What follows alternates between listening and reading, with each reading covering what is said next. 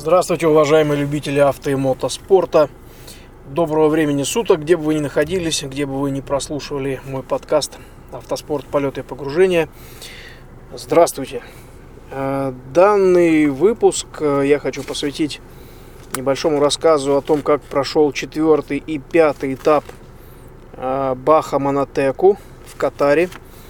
Это у нас, получается, был четвертый и пятый этап. То есть я хочу их объединить, поскольку в общем-то, ничего такого сверхграндиозного, естественного не было в этих гонках, и они короткие, однодневные. Поэтому вкратце, просто вкратце хочу рассказать о том, как это прошло, что было интересного и чем они, эти две гонки, запомнились. Итак, четвертый этап Баха Монотеку, Катар, а, состоялся 1 декабря. В последних числах ноября прошли проверки и подготовка автомобилей. И 1 декабря однодневная Баха прошла э, в Катаре. Стартовала она, как уже обычно, как уже традиционно, на трассе Лусаиль Цирквит. Это кольцевая трасса, на которой, на территории которой находится еще и огромный стадион, э, и огромные парковки, и большая площадка для дрифта, в общем, для таких автомотоспортивных развлечений. 1 э, декабря первый автомобиль выходил из закрытого парка на Лиазон э, в 10.20, но на данный, именно на данном этапе была опробована система э, без лиазона. То есть мы выезжали в свободном режиме из любой точки, откуда кому удобно. Выезжали из сервисной зоны, либо из закрытого парка перед Лусаилем после... А, точнее, закрытого парка не было, простите. На предыдущей гонке был закрытый парк. А, мы выезжали в свободном режиме, и вот в 10.20 первый автомобиль должен был появиться перед стартом э, в 80 километрах от города Доха. А, на каждом из этапов пробуется и обкатывается разная система и схема проведения гонки. Вот, как я сказал, на предыдущем этапе, на третьем, который был в октябре, там у нас был, соответственно, закрытый парк. Мы выезжали четко в 8 утра первый автомобиль, был лиазон. А вот на четвертом этапе, например, не было этой схемы э, по таймингу, я имею в виду по маршрутному листу. И нам можно было в свободном режиме передвигаться из любой точки Катара, где кто, где кто бы ни находился, к старту. И, соответственно, в 10.20 первый автомобиль приезжал на КВ-1 данного этапа и в 10.25, то есть через 5 минут, как положено по правилам ралли-рейдов, стартовал на спецучасток. А почему немножко акцентирую это внимание? Дело в том, что если кто-либо не, не в курсе, а, в классическом ралли от контроля времени, от КВ до старта, совмещенного со стартом, если это КВ совмещено, дается 3 минуты, в ралли-рейдах 5 минут. Вот таковы правила. А, далее нам необходимо было проследовать по трассе спецучастка. Длина спецучастка составляла 69 километров 590 метров. Э, норматив давался 2 часа 50 минут. Эм, в общем-то, ничего такого сверхъестественного из себя из спецучасток не представлял. Дюны песков практически не было, в отличие от третьего этапа, где у нас половина спецучастка была песчаная. Э, данный же этап состоял из двух одинаковых спецучастков по 69 590 и проходил в основном по твердой каменной пустыне с огромным количеством дорог, в общем-то, коих в Катаре невероятное множество. А между спецучастками давался сервис 45 минут, а после чего спецучасток повторялся. Сервисный парк находился непосредственно перед э, стартом, перед КВ-старт. То есть после финиша у нас было 21 километр лиазона, на который давалось 35 минут, и 45 минут сервис. А уже после второго прохождения спецучастка данного же в формате Баха, поскольку гонка, а, мы выдвигались в закрытый парк а, в Лусаиль к кольцевой трассе, где, собственно говоря, проходили проверки. На спецучастке было всего, сейчас открою, скажу точно, сколько было точек.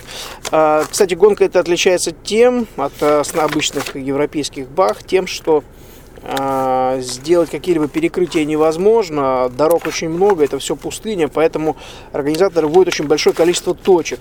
То есть, с одной стороны, нужно идти по дорожной книге, исследовать ей, с другой стороны, нужно брать точки.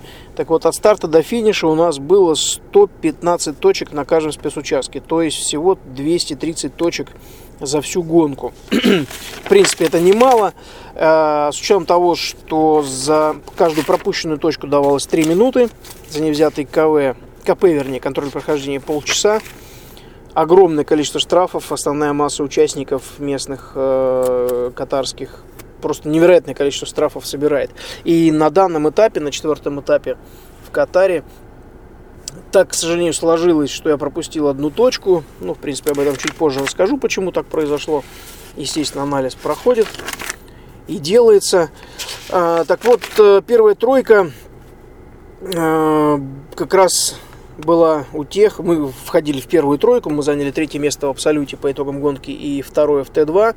И вот первая тройка а, пропустили мы втроем только по одной точке. Все остальные уже там, 5, 6, 10, 20 и полчаса и больше минут штрафных насобирали себе в копилку.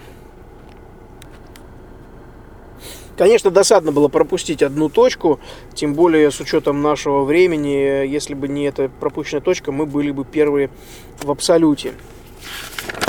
А, накосячили организаторы в одном месте очень сильно, точнее не сами организаторы, а ребята, которые у них работают на КП.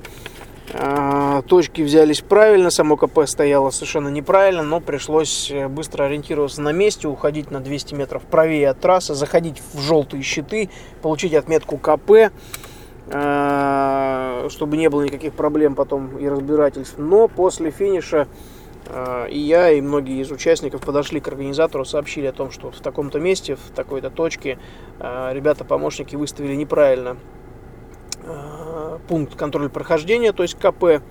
И, к счастью, на втором круге уже все стояло правильно, по легенде, как положено. Не пришлось терять время, объезжая вот эти кочки все, мелкие барханчики, выискивая, где же они поставили желтые щиты. Так вот, э, точку, которую пропустил, очень хитрая была ловушка, и потом я общался с ребятами, которые делали легенду, они сказали, да, это была такая хитрость своеобразная. Так вот, когда брал точку на, 202, на 22 километре, почти 23, 22 930, нужно было уходить очень круто влево, то есть не под 90 градусов, а еще круче. И через 500 метров взять следующую точку для того, чтобы уже перейти к третьей последующей. А приборы, которые нам выдавали, я в, треть, вот на, в подкасте, вернее, про третий этап рассказывал, приборы Трипи, а, сейчас версии 2, Трипи 2. Тем не менее, приборчики такие относительно косячные и глючные, они очень медленно соображают, по 2-3 по секунды, а на скорости это огромное расстояние уже можно проехать, это очень долго. И плюс э, прибор в какой-то момент, если его принудительно не переключать с точки на точку, э, он по совершенно непонятной причине может просто перекинуться на последующую, посчитав, что ты вот, ну, не двигаешься ты к ней. Ну и ладно, ну и не хочешь. Ну вот тебе следующая, двигайся к следующей. И таким образом э, в запаре гонки я посчитал, что я перелистнул точку. На самом деле оказалось, что точка, кнопка не нажалась а прибор мне показал точку уже через одну. Ну вот э, такая небольшая невнимательность привела к тому, что получил 3 минуты штрафа. На втором проходе, естественно, во время сервиса я посмотрел, где это находится. На втором проходе э, уже внимательнее к этому месту подошли, спокойнее проехали, взяли точку, больше штрафов не получили. Но, тем не менее, из-за этой точки мы не смогли выиграть гонку в абсолюте. Мы выиграли ее, а, третье место выиграли в абсолюте и второе в Т2. Вот, так что было немножко печально, скажем так. В целом, организация гонок в Катаре очень на высоком уровне. Такое впечатление, что мы приезжаем не на какие-то локальные гонки, которые участвуют там всего 10, максимум 15 автомобилей, а прям таки на этап чуть ли не Кубка мира, когда приезжает почти сотни автомобилей. А организаторы это объясняют тем, что они таким образом тренируют свой судейский состав, они таким образом отрабатывают моменты организации, а участники местные, соответственно, тренируются для этапа, который будет финальный в январе, в 20-х числах января, и в феврале, также в 20-х числах, после Северного леса, а, точно сейчас открою календарь, скажу, когда. следующей неделе после Северного леса. А, будет проходить этап Кубка мира по кросс-кантри ралли. А, да, вот с 21 по 27 февраля. Это будет этап в Катаре, длинный этап, э, длинный ралли-рейд, почти ралли-марафон, поэтому он называется кросс-кантри ралли. Кстати, э, со следующего сезона, с 2019 года, будет разделение в Кубке мира на две дисциплины. То есть у нас будет Кубок мира по бахам, короткие гонки, двух-трехдневные. К ним относятся Северный лес, Дубай, итальянская баха, все европейские соревнования в формате баха, Польша, Венгрия, Испания, Италия. Еще добавилась Иордания.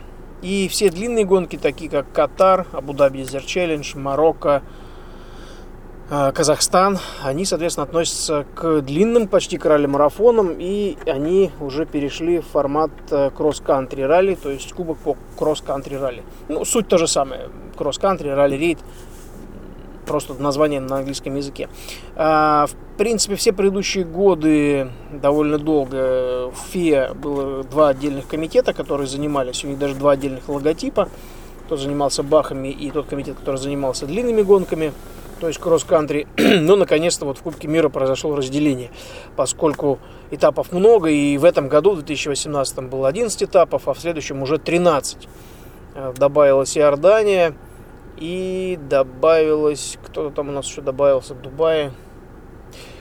Сейчас посмотрю секунду. А, да, вот, нашел в календаре.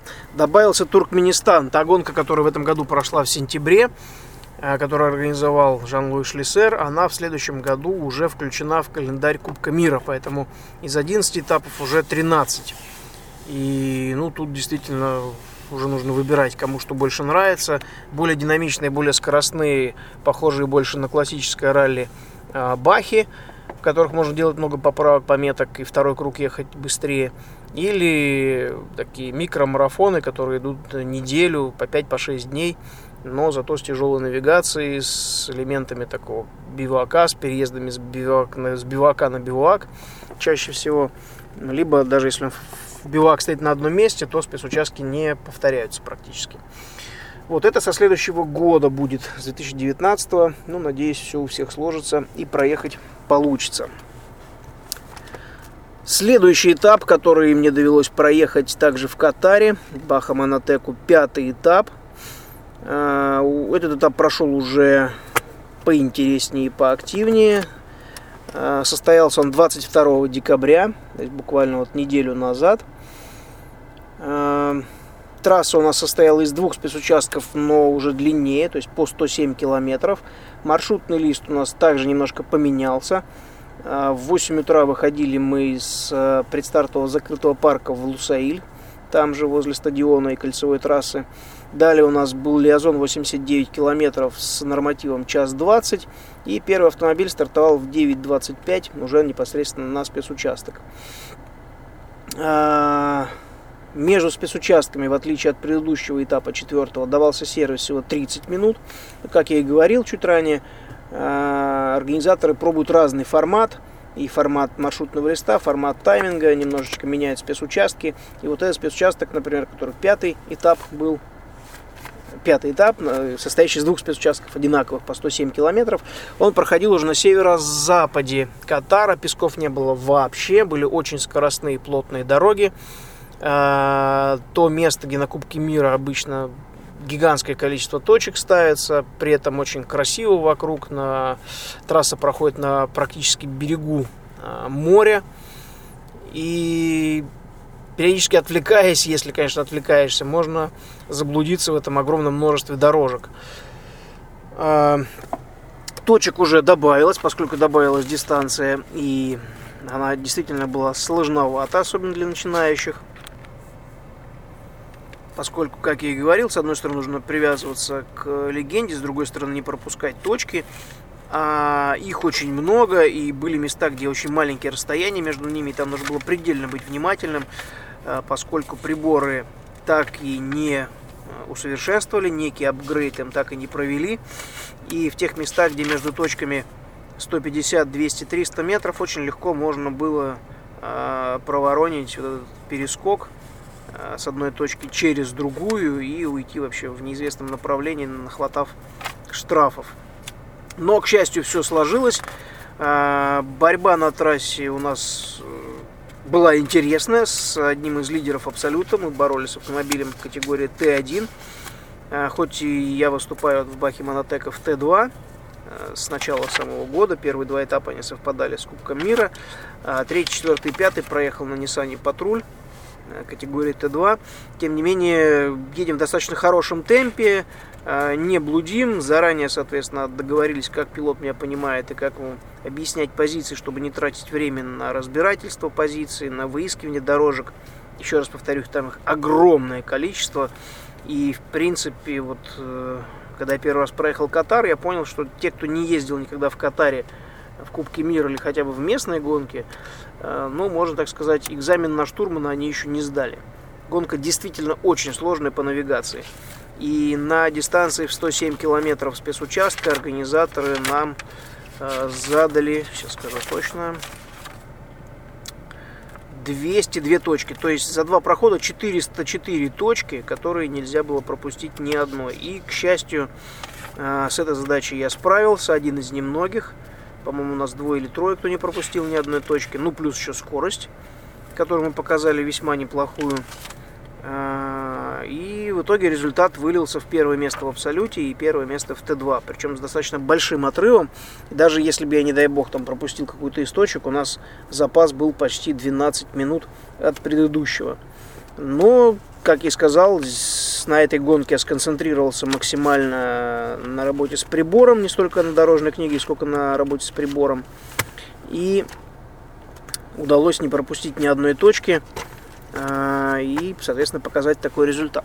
Плюс, конечно же, на первом проходе очень делал много поправок а, к дорожной книге. Где-то ошибались организаторы, где-то мы сами находили какие-то дорожки, которые не обозначены в легенде.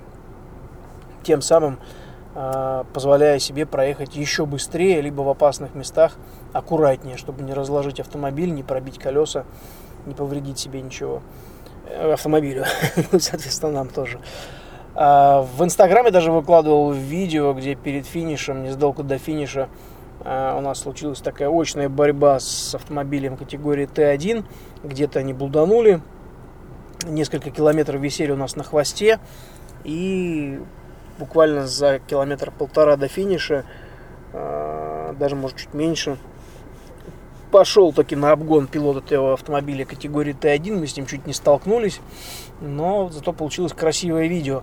А, и он нам тем самым своим обгоном немножечко подпортил. ну, не результат, конечно, слава богу. А, дело в том, что в пыли, когда мы пошли за ним э, в догонку, не заметили желтые и красные щиты финиша, уже практически доехали до стопа, поняли, что и не туда, но благо это пустыня, места везде вокруг полно, развернулись, поехали обратно, нашли желтые щиты, уже проехали строго в желтые щиты, потом красные финишные, тем самым обозначив, что мы взяли финиш. Ну, по правилам ралли-рейдов, в принципе, классического ралли тоже, э, необходимо четко следовать между щитами, которые обозначены как финишный, то есть сначала желтый, потом красный, потом уже финишный э, стоп, вернее знак стоп и контроль времени КВ.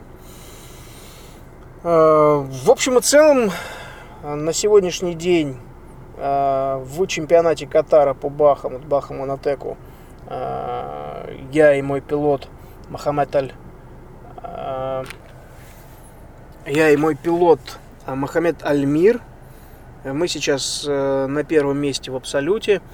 Впереди, как я сказал, еще шестой этап, который будет в 20-х числах января.